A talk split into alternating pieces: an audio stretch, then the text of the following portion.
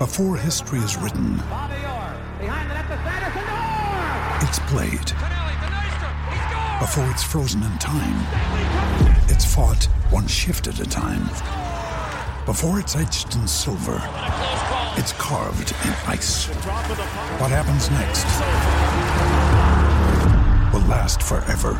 The Stanley Cup Final on ABC and ESPN Plus begins Saturday. Want to witness the world's biggest football game? Head to iCanWin.com.au, predict Australia's score with a crystal ball, and it could be you and a friend at the FIFA World Cup Qatar 2022 semi finals, all thanks to McDonald's. Maccas, together and loving it. TNC's apply.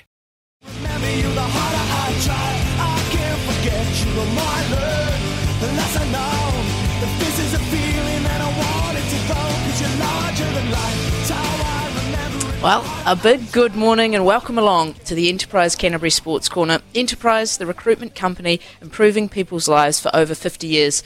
I'm your host, Frankie Mackay, and I am pleased to be back in the driver's seat this morning. Hopefully, you didn't all miss me too much over the last couple of weeks, but I know the lads and producer Jacob have done a fabulous job in my absence. As the cricket season's got underway, I can tell you it is much warmer sat here than it has been the few weeks out in the middle. The hand warmers have been in high demand. But look, there's heaps of sport going on at the moment. Between 7 and 8 this morning, we'll delve into what's been happening and what's coming up with a red and black slant, of course. Look, the Rugby, we- Rugby League World Cup, they've started well for the Kiwis. 34-12 win over Lebanon. 7.30 tomorrow morning, they're in action again, taking on Jamaica. Of course, not the only World Cup going on at the moment. The Black Ferns in action at home, unbeaten so far, coming off a big 56-12 win over Wales. They take on Scotland. 4:45 today, and I've been loving what this Black Ferns team has been doing. I think they're showing some positive signs on the field and just crushing it off the field. They seem like such a cool bunch. It's almost enough to have me trade in the cricket spikes for some footy boots. Almost, that is. On the footy topic, though, it's a massive day for rugby in the Canterbury region, with all three provincial finals featuring, aside from the Canterbury region.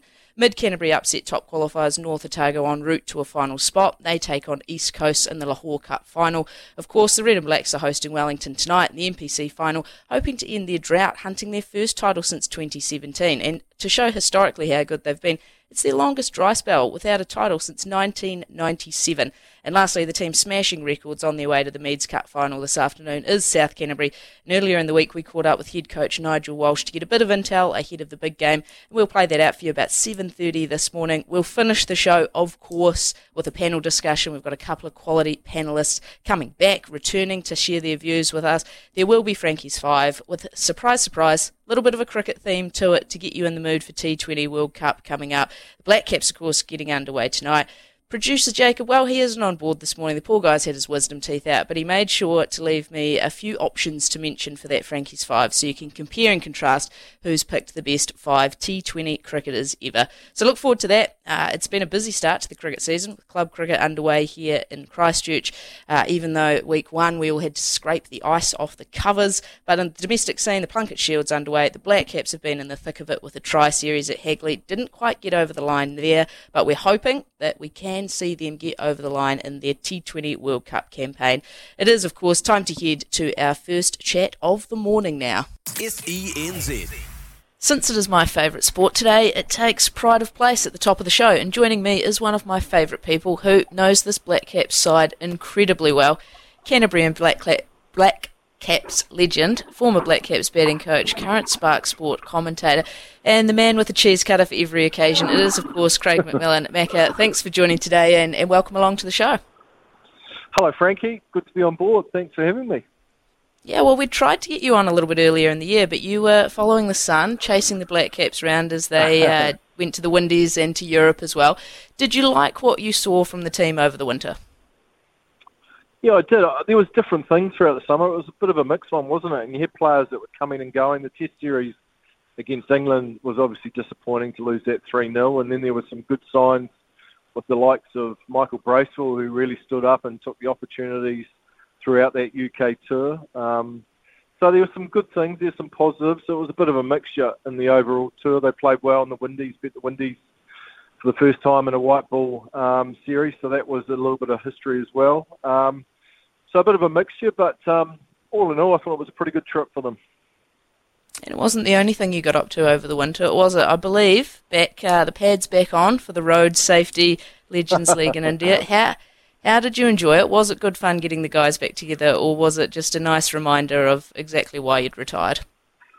Yeah, it was very much that. It was um, it was quite a stark reminder of why we don't play anymore. Um, but it was great to be amongst um, some guys that you'd spent a lot of time with over the years, the likes of Kyle Mills, Shane Bond, a whole number of players that I hadn't seen, some others that I hadn't seen for some 10, 12 years. So it was good to um, reacquaint with them, um, catch up with some of those guys, and we had a bit of fun. The cricket wasn't that serious, I have to say. Um, we only played two games. The rest of the tournament was pretty much washed out with rain. So the rain followed us around India. We went to three different cities and had rain in all three cities. So um, all in all, it was um, yeah, it was a positive experience, but one that um, yeah reminded me why I don't play anymore. Yeah, maybe lucky to avoid too many warm ups going on with the rain around. But let's talk Black Caps. Recently completed tri series here at Hagley with Pakistan and Bangladesh. Cricket in the South Island in October. Was this actually a useful build up for T20 World Cup? Well, I think it was, Frankie. I mean, I don't think there's too many other cities or places in New Zealand that you would have got seven games in eight days with um, no weather issues. It was quite remarkable when we consider the day before the tournament started, we had snow on the ground in Christchurch. So um, Christchurch did well because I think that was the earliest that we've had international cricket um, in New Zealand. Full stop. So all in all, it had to be it had to be a positive thing. I think New Zealand they got better as the tournament got on. They started with a loss to Pakistan and they finished with a loss to Pakistan. Um, but they generally their play got better as the series got on. But there was a lot of, I think there still are a lot of questions um, that are unanswered heading into tonight's match against Australia. Uh, um, there's obviously some injury issues. Um, Daryl Mitchell, um, if he doesn't play tonight, which um, the word is he won't play in this first game, but will be fit for the second. He's a big loss in that New Zealand middle order with the power he's got just that competitive edge he also brings to the side. Um, and then you've got the likes of the fast bowlers with injuries um, throughout that tri series with Ferguson, who didn't play at all, um, played in the warm up game um, against South Africa and, and went the distance, was expensive. So he could well head into tonight's match underdone. So that's going to be interesting to see how he goes. And also Adam Milne, um, who was disappointing. I, I was hoping he was going to play in that final against Pakistan because two days earlier, he, he picked up three for 24 and bowled beautifully. Um, and he could have made a real difference in that final if he had played. So there's some selection issues um, for Gary Stead and Kane Williamson to work out. And there's also some injury issues that they, they have to get right because um, this tournament starts quickly. If you lose that first game, then basically you're on tilt. If you lose another game, you're basically out the back door. So you can afford one slip up, but you can't afford two. Yeah, well, that's that was going to be my next question. Is I look at this pool that New Zealand's sitting in, and it's it's got pool of death feel to it. You've got Oz first up. You've got England in your pool as well. You've you've really got to be beating one of those two teams. What does this New yep. Zealand side have to do to get one over this Aussie side? It's a good question because stats aren't good, are they, for New Zealand playing Australia and Aussie? Um, we haven't won a white ball game since 2009. Uh, there's been 13 matches, a, a, mixture of T20 and, and ODI cricket over that period of time. Um, again, though, it's not a lot of matches. At 13, 13 matches in what 12 and a bit years, 13 years. Yeah. It's it's not a lot, not a lot of cricket between two nations that are only three hours apart. But New Zealand, um, Australia have that psychological edge over us. Um, you know they, and that's where I think the young players, the new players like a Finn Allen, um, like a Devon Conway, those sorts of players who don't carry the scars or that mental baggage that perhaps a number of those other players who have played in a majority of those losses to Australia probably carry. So I think those new guys are going to be really important. Um, yeah, it's one of those ones that perhaps it's a good chance to catch them a little bit um, on the fly first up. Might not be the, the worst time to actually play Australia, but you have to. There's one thing that's common, and whether it's um, men's cricket, women's cricket, rugby, soccer, league, whatever it is, you have to be at your best to beat Australia. And, and this New Zealand team have been a little bit inconsistent in recent times. They're going to need some of their key players, their experienced players, to stand up and put a performance in if they're going to have any chance of winning tonight. Yeah, you mentioned it hasn't been a happy hunting ground. How, how much do conditions come into it? I mean, New Zealand and Australia, they're, they're similar enough, you'd like to think, but, but do conditions mm. really put us on the back foot there? No, I don't think they do, frankly. I really don't. Um, remembering it's a T20 match, so it's played over 40 overs, so pitch conditions don't change at all. So um, it's just more, um, there's a mental block, I think, when we come up against Australia. Remembering that we're in the World Cup, T20 World Cup final against them just over a year ago.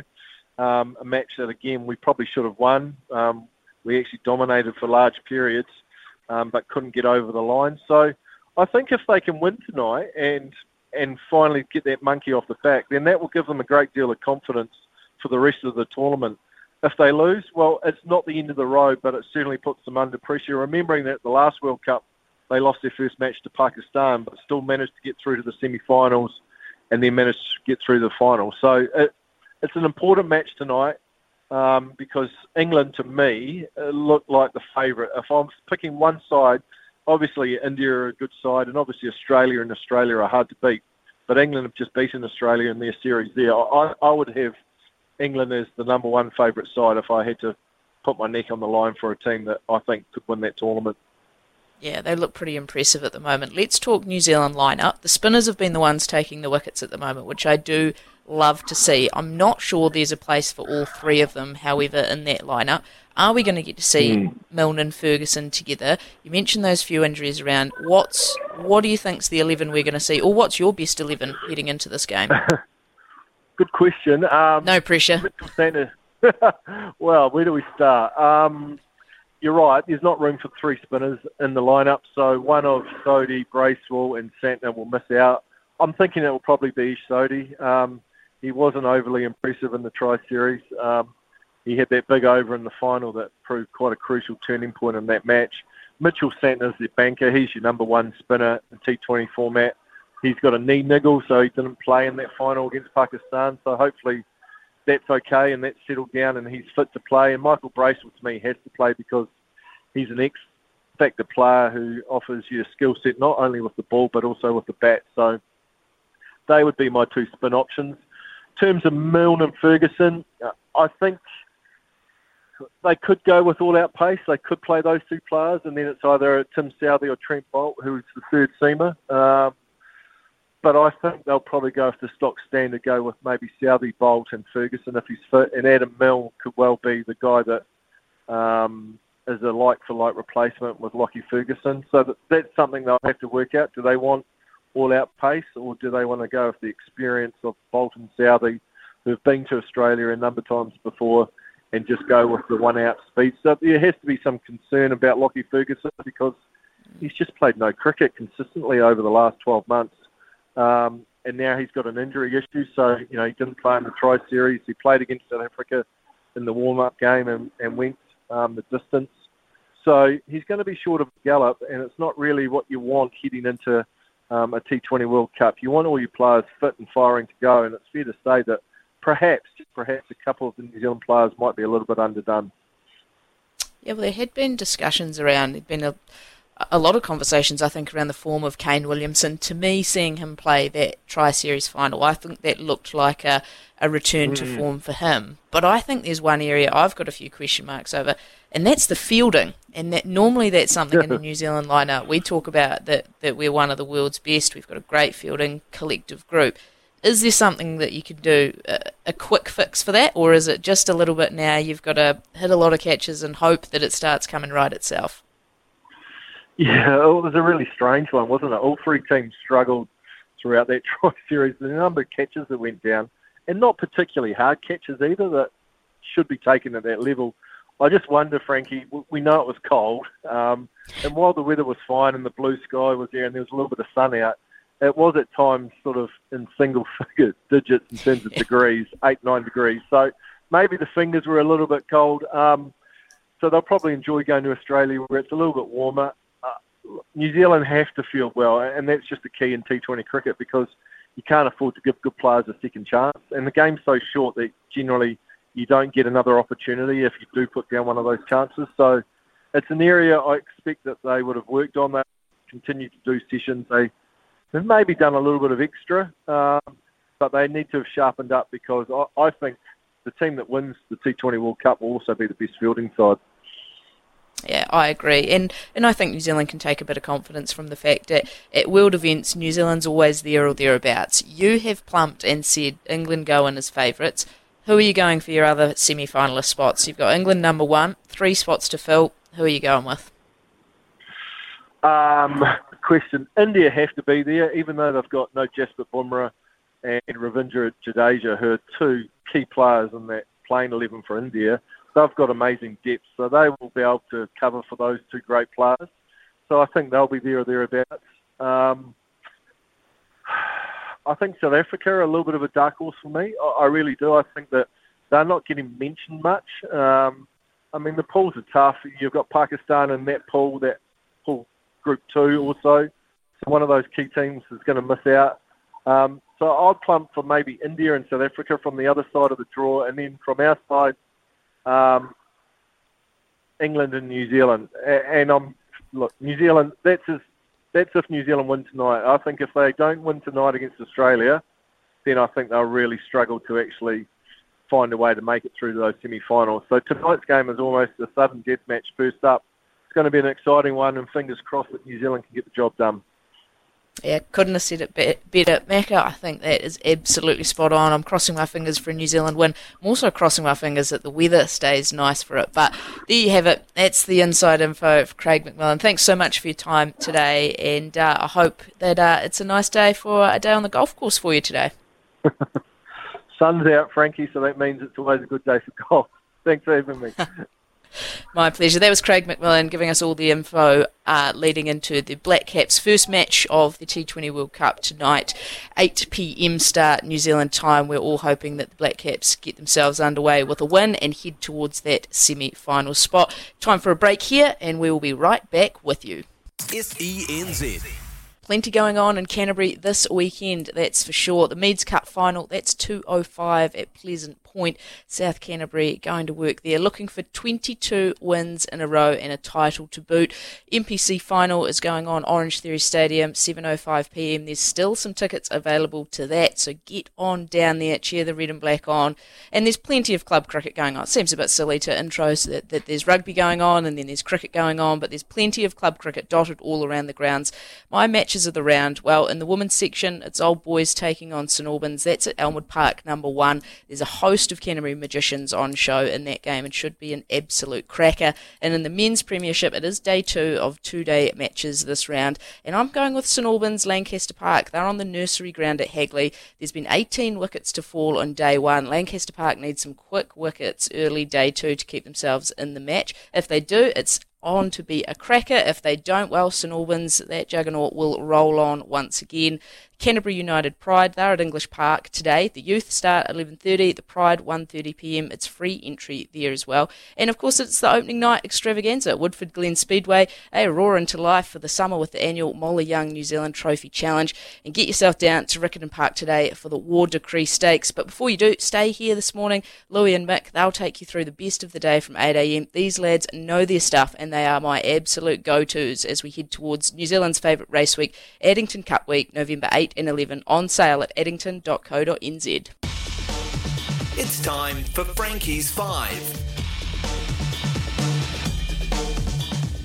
Yeah, that's it. It's everyone's favourite segment, Frankie's Five, brought to you by South Island Forklifts for all your forklift needs. Well ahead of T20 World Cup, today's theme is the best T20 cricketers of all time. It's, it's a real head scratcher for me, but I've started it off with number one, Virat Kohli, the most consistent run scorer you could absolutely ask for. When T20 first arrived, it was thought 30 might become the new 50. Well, he averages over 50 in international T20s, the highest ever run scorer in the IPL, excellent a chase. He's driven Indian cricket to a new level with their fitness and athleticism, and he's a gun fielder to go with it. So lock him in.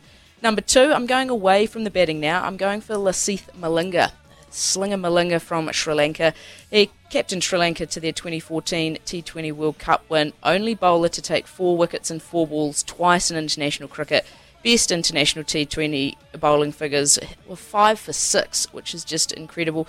Over 100 wickets in international T20, 170 in the IPL. Slingy action, one of the best slower balls going around, and a devastating Yorker. So he's my number two.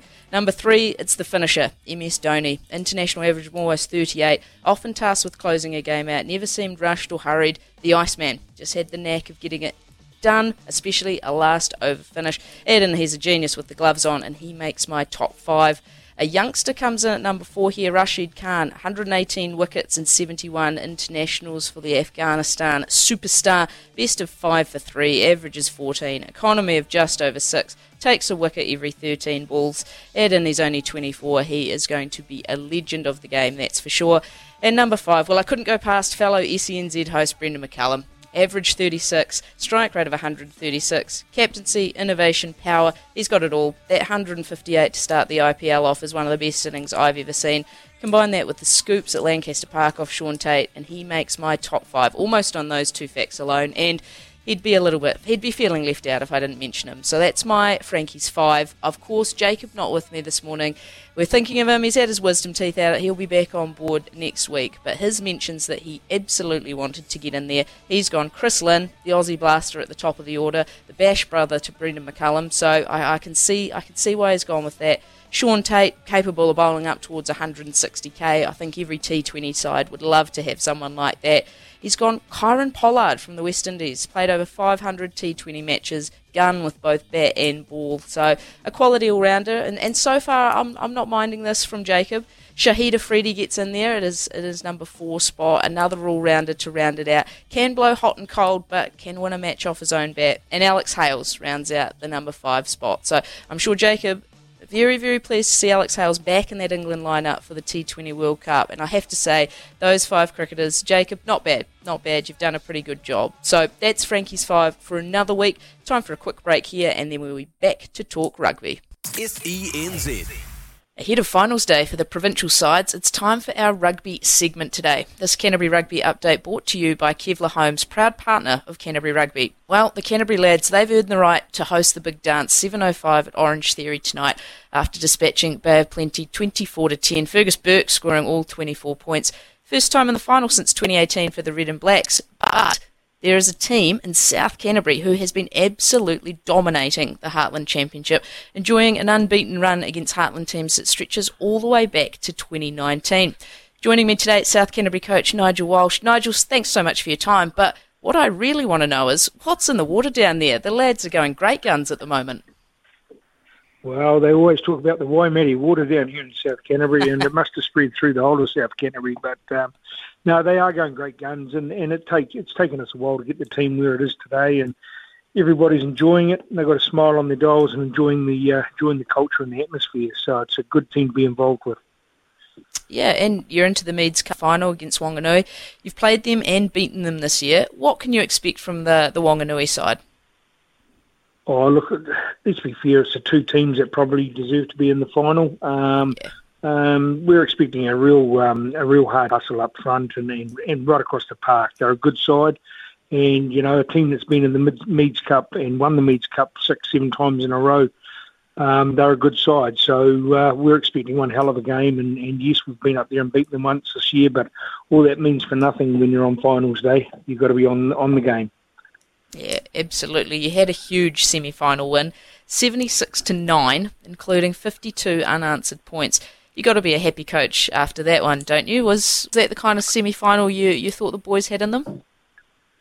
Oh, look, we we were heading towards clicking, um, and, and all year, and, and, and especially in the later part of the season, we were getting closer and closer game by game, and, and on Saturday it really clicked, and um, you know, King Country they're they're a bloody good side as well, and and um, we knew they were going to throw the kitchen sink at us for the first uh, first 30 minutes, and they did that, but the boys withheld the storm, and, and then we got playing some footy. So, um, you know, it's a very, it's a surprise, the score wise, um, but, you know, the boys really put it together, so I was very proud of them. It's a little tricky after a, a semi final like that, where the win is so comprehensive, to actually sit down and, and pick out a couple of areas to improve on. Is, is that tricky, or is it just you say to the lads, just more of the same? Let's just keep doing the stuff that we're doing? Um, no, to be fair, on Tuesday night we were pretty critical on, on a couple of areas uh, of our game that we didn't quite um, we didn't quite get get right. You know, there was a couple of wee one percenter moments that we lapsed and we and um, you know our, our maul didn't get the tries that we probably should have got, and and um, we were a bit loose there and. And just a couple of things like that. So we were pretty critical on Tuesday night, and we worked on those on Tuesday night to make sure we get it right this week. So, you know, yeah, there's a lot of positives, but there was also a couple of negatives that come out of there that we worked on as well. So um, you've always got to have work-ons. Yeah. Oh, look, it's it's been a phenomenal season. It was also a phenomenal season last year as well. Who, who's really impressed you? Who have been some of the, the standout players in your side? Oh, look, it, it's pretty hard to um, to pick out any players. You know, Sammy Briggs and Willie Wright, nine and ten combination, they're really driving the team around the park very, very well and um, leading us and putting us in the right end of the park when needed. Um, you know, the tight five has set a good platform for the team to to run off. Um, the whole the whole forward pack has been setting a good platform, and we've got some pretty slick backs across the park. So, you know, it's pretty hard. But um, Nick Strawn, the captain, he come back for another year, and he's probably playing some of the best rugby he's played um, for a long time, and he's really enjoying it, injury free and things like that. Cam Russell, um, he's standing up and putting his hand up all over the park as well, and of course our um, barnstorming number eight, Siu Kakala. Um, so you know, there's there's some big boys putting their hands up this year, and, and it's good. So uh, we aren't at the end destination yet. We've still got a journey to go tonight and, and Friday, and uh, then we're into it on Saturday. So um, yeah, looking forward to it. Yeah, you mentioned Siu Kakala as, as one of your standout players. I think he's been immense, but I did notice he's perhaps got a little bit of a calf niggle. Are you looking like he's going to get on the park? Have you got a full squad available for you to be choosing from this weekend? Yeah, no, we've we've got a full squad to be choosing from this weekend. Um, I actually had to slow him down at training uh, on Tuesday night. um, he was that keen and eager, so um, we had to sort of slow him down and make sure that he was right. But no, he, he he's running freely and he's ready to go. So that's a that's a real positive for the team as well. So we took him off for precautionary reasons last week. We sort of had the game in, in hand, so um, we took him off to rest it up. Yeah, good. Pleased, pleased to hear it. Now, unbeaten season last season, so far unbeaten this season. How how do you keep the drive and the motivation so high within this group? Oh, look, we it's the old cliche, week by week, but we also took a lot of history boxes off on the way through. Um, you know, this year we've been we've been um, making creating a fair bit of history on the way through um, through the games and, and the wins and the amount of wins and stuff like that. We don't look too far past the next game. Um, and like last week, we created a lot of history with um, another win, 23, I think it is, um, but the highest points scored in a semi-final in any NPC and Heartland um, competition in New Zealand. So we created history there um, and things like that. So we just concentrate on what we can do and, and, and how we can create history within the team. It's it's um, so the boys have sort of focused on that and, and working away and trying to create history week in week out. That's what we're after. Yeah, well, it's going to be an incredible day of, of rugby for the Canterbury region. Uh, the Canterbury lads, they're in the final. Mid Canterbury, they're in their final. South Canterbury, you guys are, are going for win number 24 in a row. But what, what kind of game are we expecting for, for your side on Saturday? Is this going to be another another running rugby? Are we expecting a bit more of a, a tight tussle and arm wrestle, battle of the boot perhaps? Where do you see these two sides stacking up? Oh, look, they're two they're two teams that love running rugby. You know, they've got some flying Fijians in their side that love the ball in hand and um, love running rugby as well, just as much as we do. So, you know, there'll be there'll be key moments where either team's got to win those key moments, and the ones that get those key moments will be the winners at the end of the day. And they're going to have to take their opportunities and create opportunities as well. So, you know, there's two exciting teams going out in the park. So, you know, I think it will be an entertaining game, running game. We we certainly won't be shutting up shop or anything like that. We want to carry on playing the way we're playing and have been all year. So it should be exciting for the uh, for the spectators and the community to uh, come out to Point and have a good look. Yeah, absolutely. Pleasant Point, 2.05 p.m. kick-off, live on Sky Sport 2. But how, how big's this uh, this home crowd going to be and how, how important's that home support going to be for your side? Oh, look, we've been lucky this year with our ground out being re- under reconstruction this year at Alpine Energy Stadium. We've gone around all the country clubs this year and played at uh, all the country clubs, and every club that's had the, the game up there have done an outstanding job. And um, really put it on. And the community's got right behind it as well, which is absolutely fantastic. So we're expecting another good crowd out at Pleasant Point on Saturday. They're really pushing it down here. And, you know, the crowd's very important to us, and, and, and you know, we want to hear them on the sideline, get them behind us, and, and um, give us the old push that we need. And, and um, you know, once we know we've got the crowd backing us, we'll be away laughing. Yeah. And co captain as well, Nick Strawn, you, you mentioned him a little bit earlier. I've heard that Saturday's match is going to be his last, that he's hanging the boots up. Uh, uh, I guess uh, a word on him and, and just what he brings to the group. Oh, look, Strawny, he hasn't confirmed yes or no to me, but there is talk about it. Um, thought about it last year, but then he thought, shit, it's too good a team to be able to uh, walk away from. So um, he he decided to come back for another year, and as I say, he's playing some of his best rugby. But Strawny is a great leader um, on and off the field.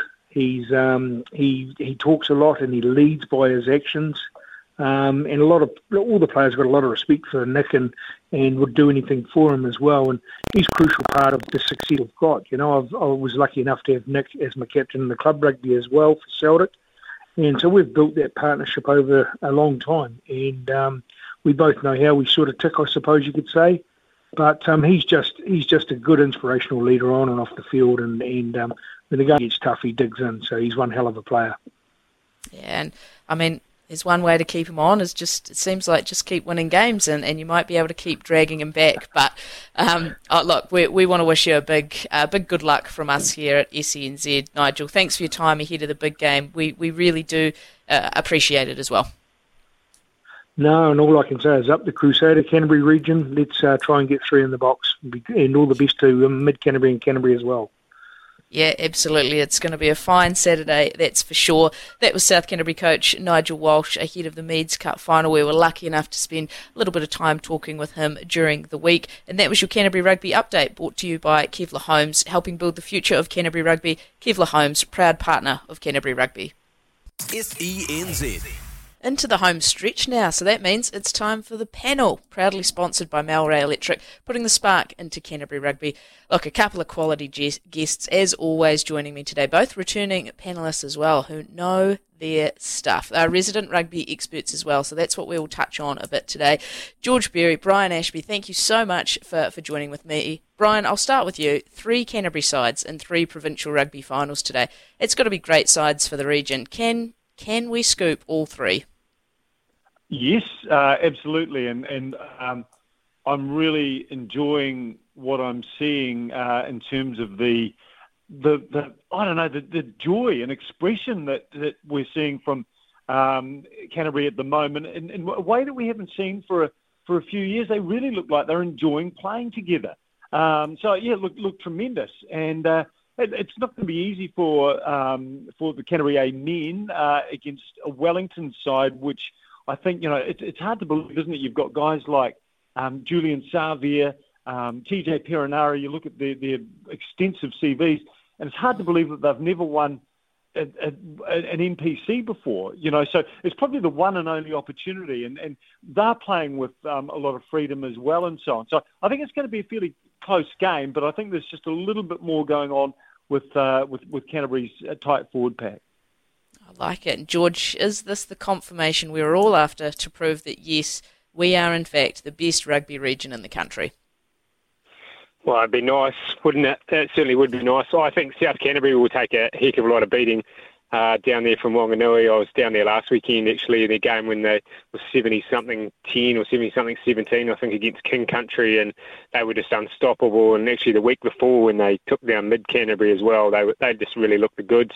Mid Canterbury have got a, a, bit of a hard road going all the way to Ruatoria, which uh, you know they've had to charter flights in and out. It's it's going to be a bit of a trek, but yeah, that team's certainly coming right at the at the right end of the uh, season. They've got a guy like uh, Nasi Manu playing for them in the Heartland competition too. Lots of people will know him uh, for um, you know NPC. He was actually due to play for Canterbury this time last year, but ended up with an injury playing for Tonga, uh, so Canterbury missed out on him. But uh, and then the, yeah, the flip side of this, it's going to be pretty emotional. Uh, could well be Luke Romano's last game uh, in red and black, and potentially his last game of rugby. Full stop.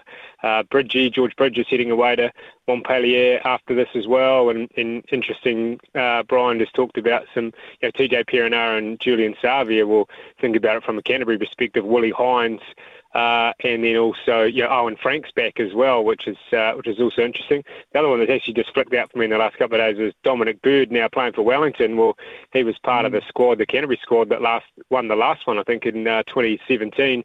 Matt Todd was also playing for Canterbury then, has now come back as a coach. So, um, yeah, some some real old heads amongst both squads this year.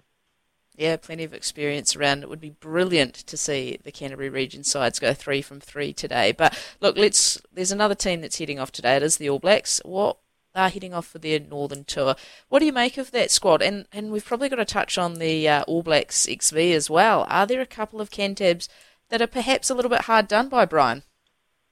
Well, look, yeah, I, have been um, a card-carrying member of the Tom Christie fan club since he was an age grouper, and, and to me, he's always looked uh, he's always looked like an All Black. The fact that A, he's missed the All Black squad, B, he's missed the All Blacks 15, I really struggle with that. Um, I, I don't like what I've seen from All Blacks loose forwards this year, with the exception of Ardie Savea. I think philosophically, I don't think they've got it right. They're, they're looking for bulk, and I, I, I get that. But I think, yeah, Tom Christie's smaller in stature, but his work rate, you cannot argue it. For, mm. for several seasons now, it cannot be argued. Uh, and, and players that are there, not just in the open side position, but in other positions in that loose forward mix, their work rates just, just aren't up to it. So I, I think that's I, I, that for me. I think it's hugely disappointing, and you know, must be wondering what the hell he has to do to um, to, to get that opportunity. I hope it comes. I think it probably will um, at, at some point. It should have come. Uh, it should have come this season. It should have come on this tour. Uh, there's been, I know there's been a lot of talk about um, Fergus Burke, and, and, and he he's been a great watch in recent times, and, and I've always been a great believer. You know, with number tens, it's all about rugby rhythm. You need to be playing, and he hasn't always had game time. When he has had extended periods, he hasn't always looked the most confident guy in the world. But now, with the extended runs that he's had this year, uh, both in Super and, and, and now in this current competition, he's he's tremendous. There's a there's a big gap between D-Mac Mo'unga and and uh, and Beauden Barrett and the Chasers. Um, is he unlucky? Probably a little bit late to the party. Longer term, I think he, he will make his move. Definitely, if he continues on the trajectory he's on at the moment. Yeah, well, we managed to get eight Canterbury forwards in that, that second All Blacks team. I mean, uh, it's great to see. I think that Canterbury side and the Canterbury pack have been dominant. But yeah, how does Tom Christie not get a look in? There's no Canterbury players in the backs of that team either. Is, was that a bit of a surprise for you, George? Uh, yeah, I, I think there. Well, a little bit of oil for you. I hear that Gatland might have been might be dropping out of that uh, 15, the All Black 15 too. So there may become a position available uh, in that spot for for Ferg. But equally, I, I think in an All Black year or a World Cup year, they might take uh, Josh Ioane instead, and again that will probably mean that uh, Ferg misses out. It's an interesting one, is it? Because the same in that halfback position, they've gone for two very experienced halfbacks. Mm and aren't really developing any more talent in that space either. So even that for you know someone like Mitchell Drummond this year completely misses out in that space too. And I, I actually think he's playing probably some of his best rugby uh, at the moment as well. Uh, are we there? Not quite sure. You know, Manasa Mataele's been, you know, will obviously go away with Fiji. Bridgie's going away to uh, play in France, so there's probably not a winger in there. Chay Fihaki probably hasn't had the year that he would have wanted in the 15 jersey for Canterbury. He's playing solid rugby, but I, am not quite sure he's ahead of Ruben Love or some of those other guys. So they're close. There's no doubt about it. They're close, but uh, you're thinking that you know, Dallas McLeod hasn't quite been able to. You know, he's got a, a log jammed Super Rugby uh, midfield in front of him. He hasn't quite cracked that. So oh, I'm probably not too surprised in the backs too much, but um, yeah, there's certainly you know Tom Christie's got a.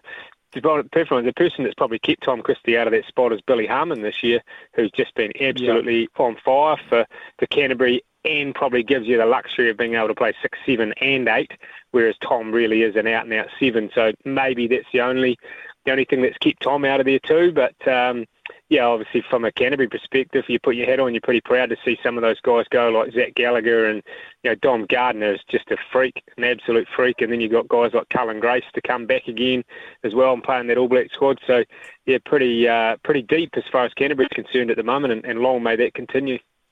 Yeah, they're a pretty impressive bunch, that's for sure. Another bunch that's been super impressive for mine has actually been the Black Ferns. There, there were a few questions about how they were trucking and, and whether the Sevens players coming back in was going to be disruptive, but they've been good. Not perfect so far, definitely not perfect, but good. What do we need to see, Brian, in this match against Scotland? Yeah, I, we need a bit more um, cohesion, I think, in in, in the uh, in the set pieces and and and uh, direction up front. I think that's that's ultimately my, my gut feeling is is that will ultimately be the undoing of this side. I think they've come a, a long, long way. Uh, I think it's a very well selected team that we've got here. I was frustrated for you know a few years with uh, the shape of the women's national provincial championship and the way the competition was playing out, and then the players that were or weren't being selected for national honours, and then, then we had the COVID-related issues. Um, suddenly, uh, with a change in the selection panel, I think it is it, it's a reflection of the form of of of the uh, of the players playing at provincial level. It's also um, just the, the right. I think they've, they've, they've worked harder. They've thought a little bit harder about the, the, the players that they um, that they're going for, and you know they're still clearly not settled. You look the, the changes from game to game to game, but um, you know there aren't too many players that are playing their way sort of out of um, the selection frame at the moment. So uh, you know, going back to your original point, it, it, it comes down to um, for me just finding um, some some momentum and dominance up front, and I, I you know as I say I do think that's probably the weak suit within uh, the, the group. That there's, you can't, their attacking intent and, and, and uh, execution at times uh, is, is quite scintillating. Yeah, this, this might this might be might be the Black Ferns' best type five, I reckon, this week though. To see them when they got monstered uh, last week by Wales, uh, didn't quite have the front row they wanted, and then Ngan-Woo coming back, I think too. Uh, it's a bit of a shame to see Chelsea Bremner shifted to the bench, but you know, Ngan-Woo will offer something a bit different, I reckon, in that second row for, for the Black Ferns. So I, I would, I totally agree with Brian. I, I, would expect a bit of a bit of change within that tight five this week, though, with Pip Love and Amy Rule back as well, though. Yeah, it's exciting to see. I am a little bit disappointed, however, that I think the organisers have missed a little bit of a trick. I think they have missed a trick only having it Auckland and Whangarei, but I would have loved to have the opportunity to go and to go and watch, and I'm sure a lot of people around the country feel the same. But that's about all we've got time for on the panel here today. George Berry, Brian Ashby, thank you so much for joining me once again. Uh, we could we could talk footy for hours and hours on end, I'm sure, and we could put the worlds to right and make a way to get Tom Christie into that side. But been brilliant to chat, been, been excellent to hear views. So thanks so much for your time. Thanks, Great stuff. Go Canterbury. Love to hear it. Go Canterbury indeed. It is a massive day for Canterbury rugby. Three finals playing out, one in Christchurch, Canterbury taking on Wellington, one in Pleasant Point, South Canterbury taking on Wanganui, and then Mid Canterbury having to go all the way up north to take on East Coast. Could go three from three. Best of luck to all those sides. I hope that next week we're talking about three Canterbury wins. And ideally, the weather stays good in Australia as well for the Black Caps to get their T20 World Cup underway. Thanks for joining, everyone. It's been great to be back in the hot seat. We'll be back same time, same place next Saturday morning. For logbook servicing you can rely on, you need to make the right choice. You need trained professionals who are fully qualified to service your car according to manufacturer's specifications. For real peace of mind and a nationwide warranty, book in or book online at repcoservice.com.